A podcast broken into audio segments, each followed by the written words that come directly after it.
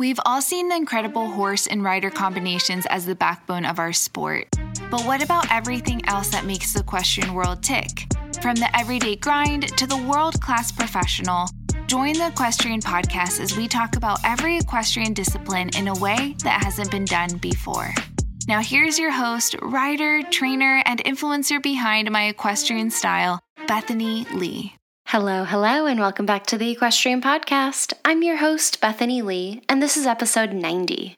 I have been Instagram friends with our guest today for a while now and have seen her change and growth and development from being an adult amateur, riding really pretty ponies, taking beautiful pictures, posting on social media, and that slowly and casually turning into her becoming a professional and taking on her very own training business. It has been so fun to see, and I just think her journey is super unique and something that people should hear about. So let's hear it from our guest today, Melina Poole. Well, let's jump in. I'd love to hear about how you got into riding, how you started, and the winding road to get to where you are today. Okay, let's start from the very beginning. Well, nobody in my family rode horses. I just came out loving horses. Yeah.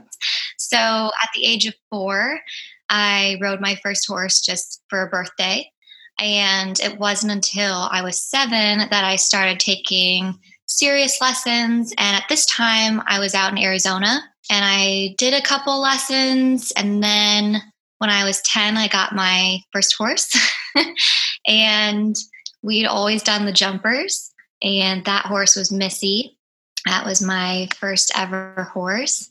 And I had, I still have her today. So she's 25 now, and wow. I've had her 15 years. so that's kind of how it started is I just had a love and my parents thought, oh, she's young. We'll let her have a mm-hmm. birthday party. She'll grow out of it. Totally. And never stopped asking. So I was very blessed that they let me pursue that passion. Amazing. Yeah, so you started riding, you went straight to jumpers, which is which isn't like super super normal, but was your barn that you started riding at primarily jumpers or how what did that look like? No, I started riding at a barn called Crossroads Farm and it's in Gilbert, Arizona, and they do hunters, jumpers, equitation, they do it all, and I would say actually they're number one specialty would probably be the hunters. Um, and Rachel does her own breeding program there and produces incredible hunter babies. But I just, my parents never really had the budget to do the whole pony route or, sure. you know, the nice eq horse or hunter horse. And when Missy came in the barn, she, she's a quarter horse. She wasn't, you know, some fancy warm blood. She was just there to learn how to jump. Mm-hmm. And then it just took off. We were like, wow, this this horse can really jump and she's not expensive. So I could climb the jumper levels with her and we ended up jumping meter 15 with her. So wow. she yeah, she she really beat the odds and she was such a special horse and it just fell right in my lap and it turned out that I actually love the jumpers the most. Yeah. so that's awesome. Yeah. Cool. For a lot of people, the natural progression is to do the ponies, do the hunters, and then transition into eq, and then transition into jumpers, and then start doing the bigger stuff in the jumpers. I mean, there's totally pros and cons to all of it. Obviously, that route you get a foundation and, and things like that. You get the proper position. But on the flip side, I feel like doing jumpers your whole life, you've been practicing the jumpers for so long now, and it must have yeah. uh, gave, given you a little bit of an edge um, from starting at a young age. I always admired the kids that could have that progression because yeah. I felt, yeah, like you said, they just had a better foundation and a better transition to it and had the opportunity to learn so many different rides and different right. horses. And I didn't really, I didn't have that. I grew up riding the lesson horses and until I had Missy. And she was one of those horses you didn't really ride. You just sat on and hoped that, you know, she'd let you tell her what to do. Right. Um, and it wasn't until I ended up leasing a hunter actually before I bought Zini that I really dabbled in this is what a hunter feels like. This is what it's like to ride them. And he actually really prepared me to get back into riding when I got Zini. But I think, at least for me, I loved the jumper aspect because I would always hear the girls compare themselves to the other horses or the other riders. And I mm-hmm. just, I got to go out there and give it my best. It didn't matter that I was on a little Palomino quarter horse or that my parents couldn't afford the really nice jacket or, you know, so from an early age, I realized it's not about what you have, it's about the mindset and the attitude when you go into that ring. Right. Yeah, that's a really good point. So you were riding in the jumpers, yeah. living your best life. At what point in time did you decide that you wanted to keep going with that? How old were you when you had Zini or when you first got him? I was 21. Yeah. But I I had Missy, I still have her, and I kept riding until I was 15. And then I realized I needed to have surgery. Mm. So my riding career came to an end. And then by the time I was recovered, because it was almost a year long recovery, I was starting college and working, and I did not have time to ride or horse show. I was just trying to find a way to pay her bills mm-hmm. so I could keep her. And it wasn't until 2016 that I started riding again. So, okay. and that was right around at the time that I got Zini. I started riding beginning of 2016, and then by the end, I bought Zini. yeah. Um, what did you have to have surgery on? My hip. Oh, was it an accident related or something that was bothering you for a while? What happened? That is one thing we still don't really know to this day. Wow. Um, I'd always ran track and cross country. So, you know, when you get shin splints, they suck and you just manage them and push through it unless you want to take months off. Mm-hmm. So, when I started having hip pain, I just treated it the same way. I would warm up on the bike before I'd run and then ice it afterward. And I just kept doing that and kept going. So by the time I realized I needed to have surgery, I could barely walk. Wow. Um, so they were like, We don't know how you've gone this long. How did you not realize? And it ended up being a tear in my labrum, but it had ended up tearing so severely that there was just bone on bone and little stress fractures in my femur. Oh it was a disaster. Oh gosh. but, yeah, but so to say whether it started from an injury or it was just prolonged use and not resting, I probably both. both. Oh yeah. gosh. But that was not a fun time and recovery was rough, but I feel like it was worth it just because now I'm back at it and riding and running and doing all the things that I wow. love and yeah, definitely. And so how much time in total did you take off of riding? I would say it was about 5 years. Wow. Okay. Yeah. And then what was your process like coming back into it? How did you feel like that okay. transition was? Yeah. So obviously school and I was just finding ways to pay Missy's bills and found mm-hmm. like a half leaser just so I could keep her. And then I met my husband and I moved to Florida in 2014 and I brought Missy with me and I just boarded her locally. Kind of had the same mindset that I was going to work and maybe ride her around, just trail ride and find a half leaser that would maybe be interested. And then I fell into this group when I went to this new barn in Florida and they were like, you should come to the shows and just watch us. And at the time, I really loved photography. So I was going to support the people from that barn at these shows and taking pictures of them. And I would come home, you know, telling my husband, I'm like, look at, look at the, the kids did, and look at what Mindy did, or this mm-hmm. person or that person. And over time, the fuel just got I don't know, I was the fire was reignited inside of me that I was like, okay, maybe I should pursue this again.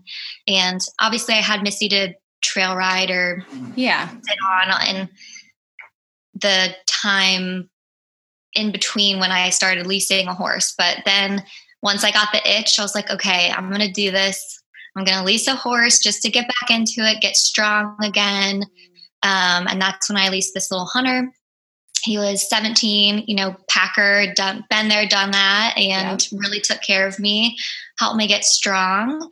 And once I felt like, okay, I'm strong enough. I want to find my partner to do this with, how I did with Missy. I just started shopping and ended up finding Mr. Zini.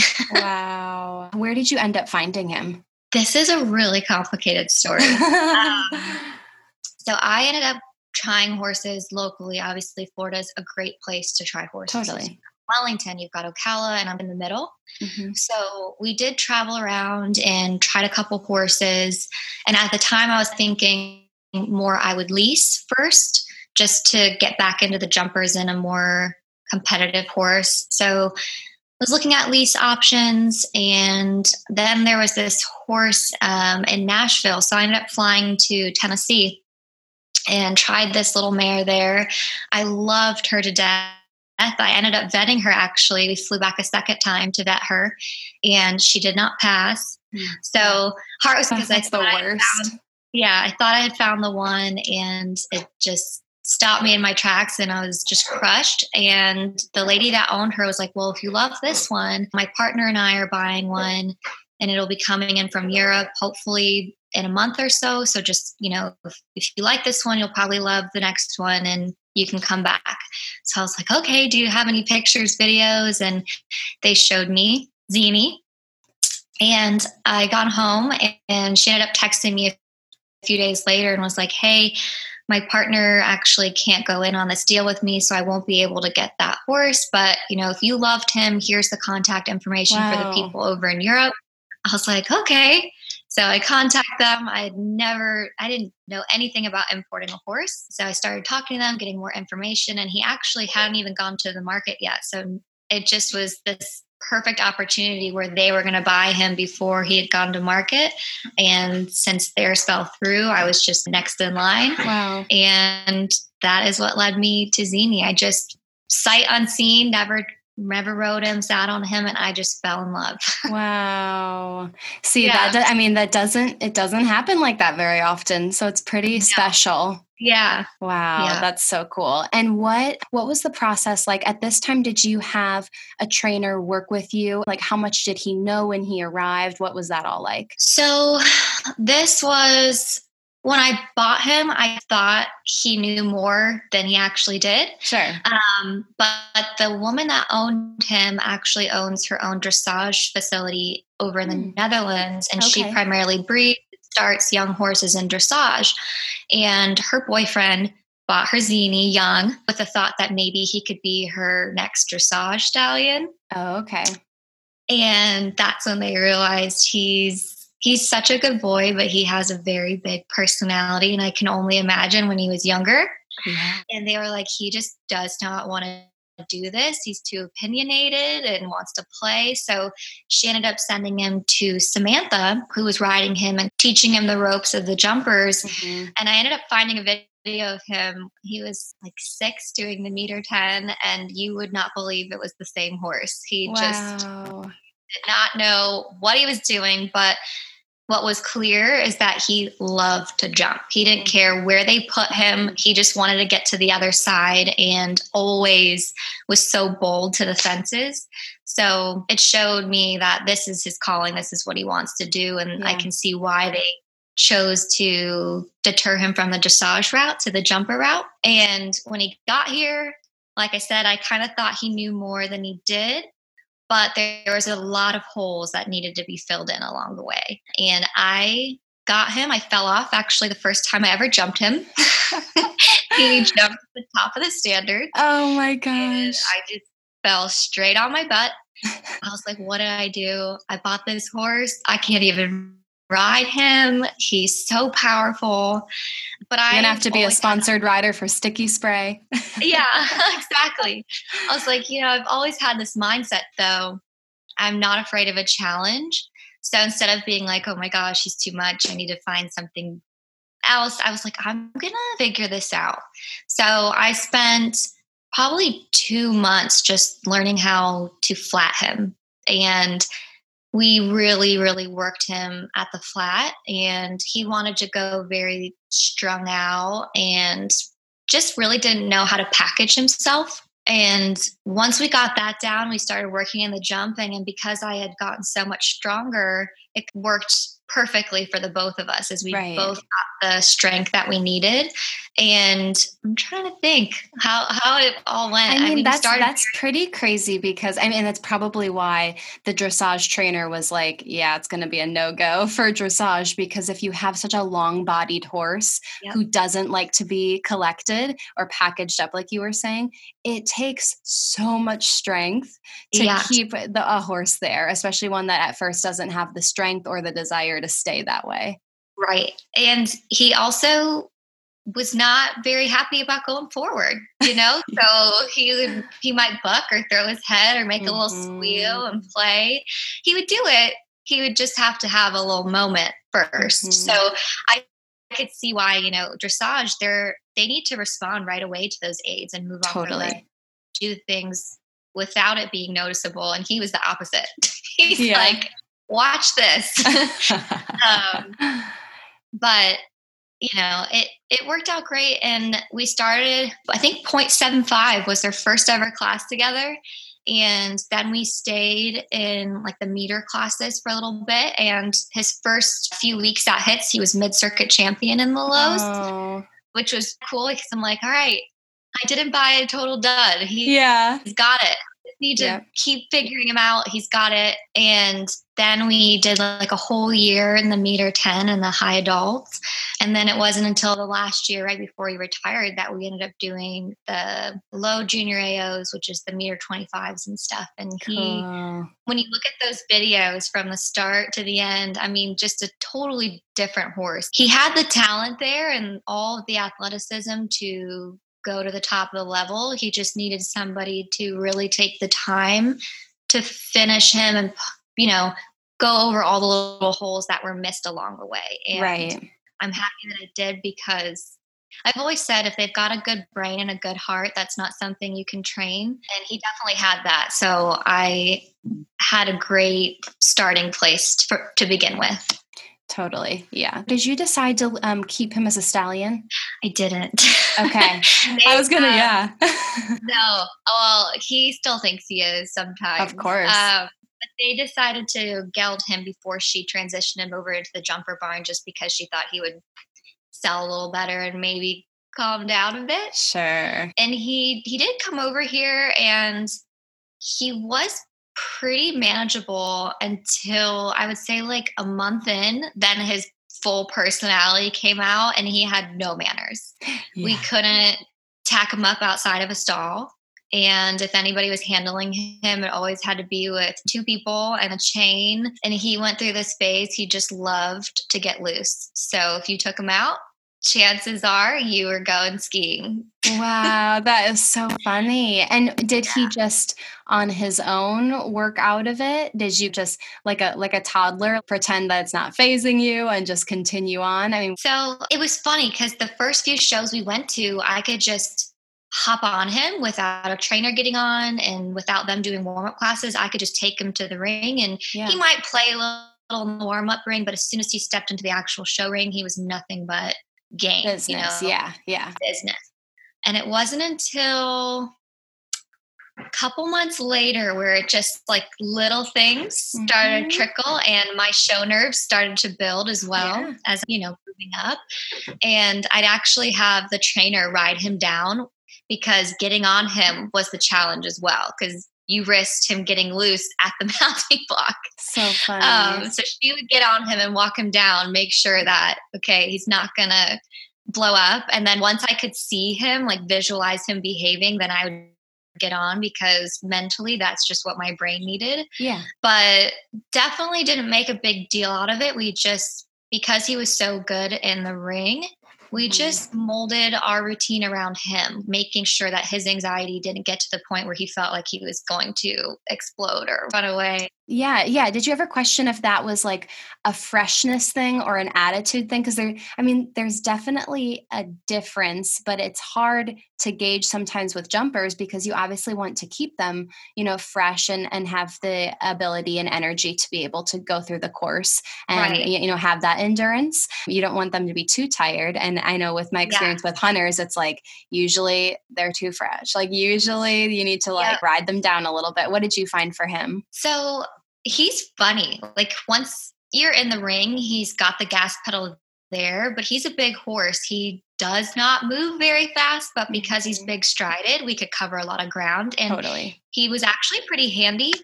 But I was always like, I need all the energy that I can get because I'm so little that my legs by the end, I'm like, come on, buddy, we Yeah. need to go. And Yeah. I always said, you know, a couple years down the road, he'd probably be the perfect equitation horse because he just likes to stay the same. But I never flatted him the morning of, I never lunged him. If anything, I would just get on a bit early Mhm. and just make sure I could flat him, keep He's him loose soft and- and, mhm. relaxed. And get nice and loose because I, I truly think it was more of an anxiety thing more than anything. Like he just had these show nerves. yeah. Um, and I didn't want to get after him for it because I had plenty of nerves too. right. And if I just had somebody telling me it's okay and taking the calm approach, that always worked really well with me. And it ended up working great for him. And by the end, no issues. He was you anybody can get on him now. He's he's so good. Mhm. think he It's so- Yeah, it's so cool to see that because you see and and how much horses in that way can be like people. Where some people they need their trainer to be like snap out of it, you're to be fine, like tough love a little bit and some Yeah. more patience and more, you know, like showing an example of how, you know, it, it's to be okay. And then Right. with horses, sometimes horses are like testing the waters a little bit and you just snap them out of it and they're like, "Okay, I get it. I get it. I'll be good." And others like they need that kind of like calm re- reassurance or he's a big baby. Like I always say, he's an elephant afraid of his own shadow. So if you were Uh-huh. to get after him, he would probably be like, there really is something to be yeah, nervous yeah. about or scared about. Why are they why are they Uh-huh. getting after me? Exactly. Um, yeah. The, those sensitive just, like, types. Yeah, he is so Mhm. sensitive. Like you said, the toddler approach where it's like nothing's happening. Mhm. And the softer you were, the more you could just feel him Uh-huh. breath and relax. But he was he's just a big character. He's funny. That's so funny. And yeah, that that makes for a great jumper for sure. I have a question for you, my lovely listener. How much do you value your fitness out of the saddle? I wanted to ask you that because of our sponsor today, Heels Down Fitness. The Heels Down Fitness app is an equestrian fitness and lifestyle program that is here to help you along your journey with your four legged friend. They strive to help you achieve your full potential as a rider to better understand your muscles out of the saddle for a better connection in the saddle. With flexible programs, you can choose whether you want to work out at home or the gym or even the barn. The programs grow with you and there's no equipment necessary. So, with more riders joining every day, they wanted to welcome my lovely equestrian podcast listeners with 20% off all programs with the code WELCOME20. That's welcome to zero. The Heels Down Fitness app is available on iOS and Android, and they are so excited for you to head on over and start the journey with them. Their website is heelsdownfitness.com, and make sure to give them a follow over on Instagram at heelsdown.fitness. Thank you so much, Heels Down Fitness. Let's get back to the episode. I'm going to backtrack a little bit. When you started, when he came to the States, you were starting to work with them. You had that month flat, and then you were like, okay, we're going to start doing some Yeah. fences again. What kind of exercises did you work on uh, once when those jumps were really small? You were getting into your groove with him for the first time. What did those kind of exercises and plans look like? So we actually would have a ton of time faults because he had too much air time. He would Yeah. just get hung up in the air because he wanted to jump everything super spectacular, Right, which I yeah. did love because he was a very careful horse and always gave you a great effort. But it was kind of like, all right, dude, we got to get back down to the ground. In the point seven five, you don't need to jump Yeah. it like it's six feet in the air. And he also, because he is so long body, you don't really get to appreciate it when he's put together. He, Mhm. you can't tell, but when you look at him just from the ground, he is very long bodied. He's a big horse, and he did like to get just flat and strung out. Right. Uh, we call it the Superman jump. Yeah. And he really liked the long spot because he hadn't really learned to get, you know, rock back on the hind end and get to the base and powder off the ground. So we spent actually just a lot of time almost riding him past the distance a little bit, getting him comfortable, like with the small jumps, just getting to the base. Um, there'd be some landing rails just to encourage him to not land so far away from the jump Mm, um, and really we did a lot of grid work too, just to yeah. help figure out where his feet were. He's just totally kind of a big klutz. He's a big guy and he didn't really pay much attention. Nothing phased him, but did lots of footwork and lots of practice just getting him comfortable, getting nice and to the base, powering off the ground, and not spending so much time hung up in the air or getting so landing so far away from the jump too. Mm-hmm. You know, mm-hmm if you were in a one stride, you would land on top of the next jump. Yeah, yeah. Um, and being so huge, it's like if you, it totally, you probably have to be really careful about how you came into something like that. Oh, especially the one strides. You, even a two, those were tricky for a long. I'm like, we might yeah. do this in a bounce. Yeah. I'm, I'm, or we might just, I, I don't even know. We might take out the whole entire second jump, over, under, through, right? Uh-huh but he he was a pretty fast learner too you know he once he could figure out how to condense that canter and package it and keep the mm-hmm. quality there keep the energy behind and he got more and more comfortable getting to the base of the jump then it all started to fall together and i think the grid work especially we didn't really jump him huge and i didn't have a pro really until the last uh, year working with him, but it was just me and I didn't jump him huge. It was just lots and lots of time, footwork, and getting his feet placed in the right spot. You, right. You know, so he could figure that out. And over time, he the light bulb went on. He's like, "This uh-huh. is how uh-huh. you do it." Yeah. and I, when I watched the videos of him before I bought him, uh, Kevin Bierce was the one riding him and jumping him. You know, these huge jumps, and I'm like. This horse has all the scope, and you watch him jump these big jumps. It was almost like the bigger jumps, the bigger the fence, the better he would jump it, and you could actually get him to the right place. Mm-hmm. And then the smaller the jump was, the worse the jump quality was. And he just was like, I don't know how to jump these small jumps. So yeah. it was it was cool to be able to see him start all over again, start from the bottom and work his way back mm-hmm. up. I knew he could jump the bigger fences. It was just, you know, filling those holes in and getting him to be the best that he could be. And it was really really rewarding especially because i always felt like i was his mom you know we were in it together and this is my kid and i'm raising him yeah. and now he's just he's he's a superstar i still yeah. adore him whether he's jumping or not yeah. So tell me a little bit about last year and obviously you retired him. How was that decision? And I mean, was there a significant injury? What went down with that? Oh, okay, this is still raw. Um, oh. So, like I talked about in the beginning, he always was so bold to the jumps. Even though he's like, I don't know where to put my feet, I don't know how to jump properly. He was mm-hmm. always just so confident in himself and would take him take you to the other side and i always loved that about him i never felt like even if a jump was spooky or he was a bit looky you never felt like you were really pushing him up there he was always yeah taking you. Mm-hmm. Um, and by the end of 2018, I just felt like it didn't matter if you were jumping a Cavaletti or, you know, big meter 30 oxer.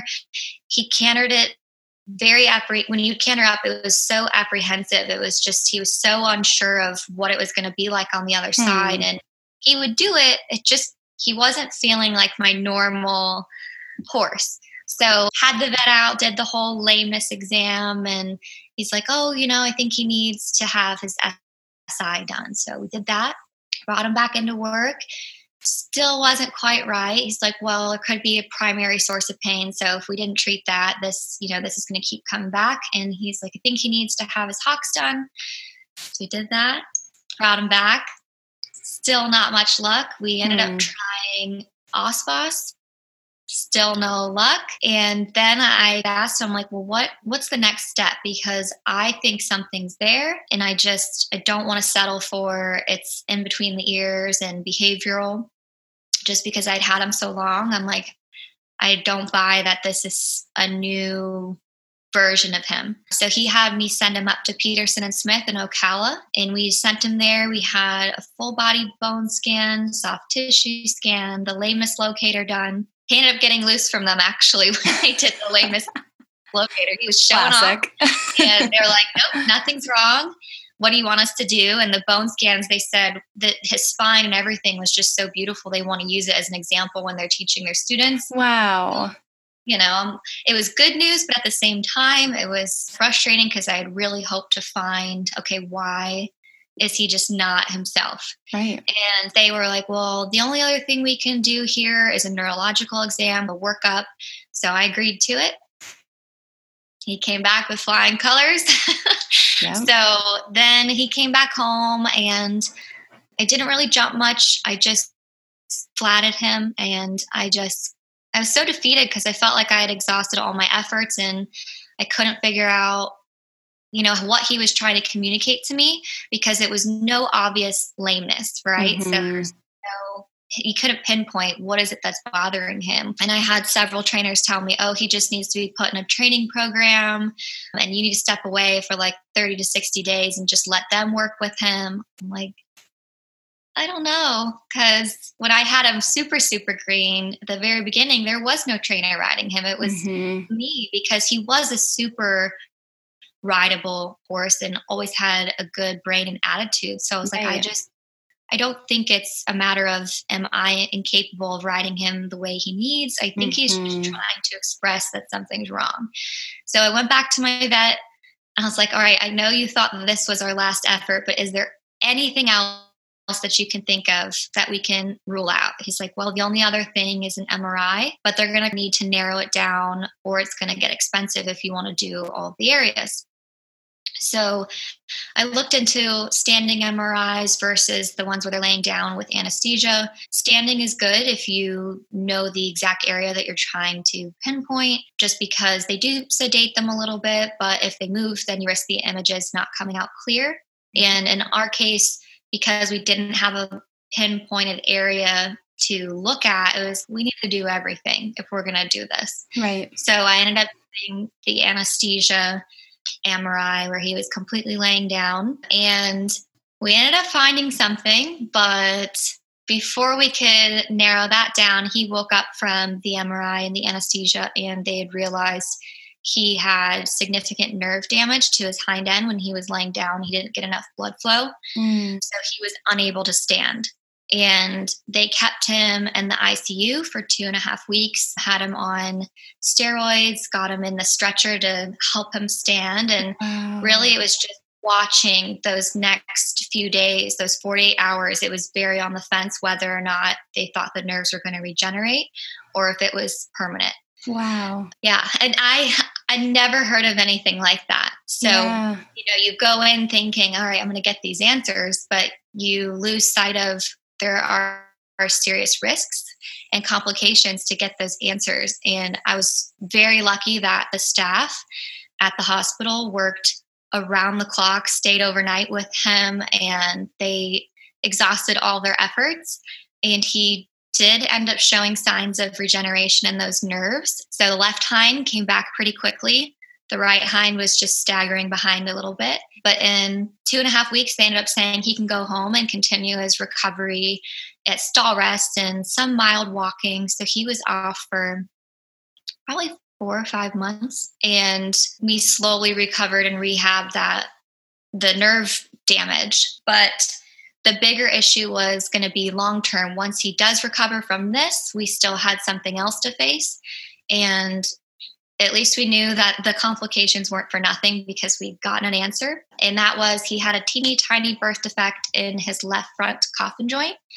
And it's very, very rare. Mm-hmm. and the issue with this particular defect is most horses, they're so lame from it that when they're born with it, they oftentimes get put down. Sure. Before they're one years old because they're in so much pain. Oh. Or it's the horses that have made it to the end of their career and they haven't been able to follow it their whole life to know how severe was it? Has there been any changes? So it was comforting to say, you know, we've got an answer. We know what's causing this pain, especially when he's landing from the jumps. Mm-hmm. But it was, you know, uncertain. Is it truly a birth defect? Is it something that an injury could have caused from a young age? It's just one of those things they are they're not sure of. But mm-hmm. my only options were inject the coffin joint to keep going, which over time that wouldn't work. So we would have to inject the bursa sac, which is really, really risky. Mm-hmm. Um, or they offered a neurectomy, which is where they deaden the nerves in the leg. But although that would relieve the pain, you risk them hurting themselves out in the pasture and right. the damage to the deep digital flexor tendon wouldn't stop it would continue. So to me i was like those don't seem like options i i would consider satisfactory. And i decided to retire him from jumping and they said should he make a full recovery from the nerve damage he could probably flat and that won't bother him much. So fast forward now, he's recovered from the ner- nerve damage 100%. He just wow. had his checkup in February. So that was, you know, really, really big news. And I knew he was such a fighter. He he wanted to come back really bad, and he did, and he proved us all wrong. So he's cleared for full flat work. But I decided I would rather retire him from jumping and make sure he gets to live a very long, healthy, comfortable life versus you know pursuing some of those alternative routes. And it would be one of those things i don't think necessarily is humane. And also there's no certainty. There's no saying that it would work or it would guarantee you another five years together. So right. to me that didn't seem like a risk i was willing to take. I just i loved him too much. And now hopefully we get to pursue some dressage once this coronavirus go. craziness at bay yeah. So wow. there's light at the end of the tunnel. Mm-hmm, totally. Well i mean it's just amazing it's just like a testament to him and your relationship. He was still like fighting for you and still jumping for you. I knew from the get-go it wouldn't be behavioral or training. I knew he was just he would do anything. I feel like today if i asked him to walk through fire he would do it because yeah. he's just one of those horses. He wants to make you happy and he loves you and if you've got the respect there he'll he'll do anything you ask of him so it was one of those moments you know you have a light bulb moment and i think so many kids don't realize how much these animals do for us. Yeah, that's such a good point. Yeah. And, and he's the perfect example for that. So that's yeah. that's pretty amazing. So now that he is flatting and doing well, obviously you've had a little bit of a life transition, conti- wanting to continue to ride and obviously there's been a little bit of a transition with your status. So yeah. tell me a little bit about that. So this all happened in uh, February of 2019. So my main focus was just getting him recovered and rehabbing him. And along the way, I had some very generous people. You know, they were like, You're such a good rider. You've been through a lot. We've got these horses. We would love for you to ride them if you're interested. So I did get to show a little bit after he had retired. And I cried. You know, it was, it was special to get back in the ring, but it also made me realize it's just not the same with out him. Mm-hmm. Um, so I ended up stepping back from showing and just making him my priority and going through this new transition with him. And I also am hopefully going to be building a barn soon. So, so exciting. I, yeah, and very exciting things. And I was like, you know, this is a perfect time to start saving money instead of going to shows and continuing because I'd had a very long show career with him. I it almost been three years. So I was like, you know, I've I've had a great run. And I think now's the time I'm going to save my money and take a step back from showing, especially since I don't have him anymore as a partner. And yeah, so I've retired from the showing aspect and I, it's been very refreshing. I've always loved working with the horses from the ground and at home.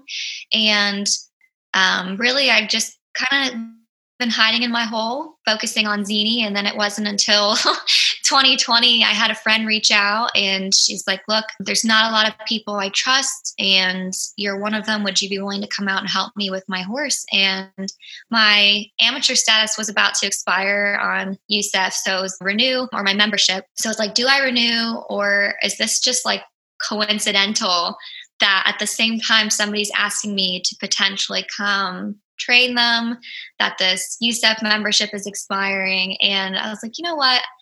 I have nothing to lose. So I'm going to go help this girl. And she ended up having several boarders at her barn that watched me teach her. And they're like, we want you to teach all of us. Yeah. so I decided to go professional and teach this small private barn and a group of girls and their horses. And it has filled my heart in ways I won't ever be able to express, but I think it has given me more happiness than any horse show or win or, you know, jump could ever give me watching these girls conquer their goals and build their own partnerships with their horses and playing a small role in that. It's been so satisfying. So and cool. that's where I'm at now that we're in 2020.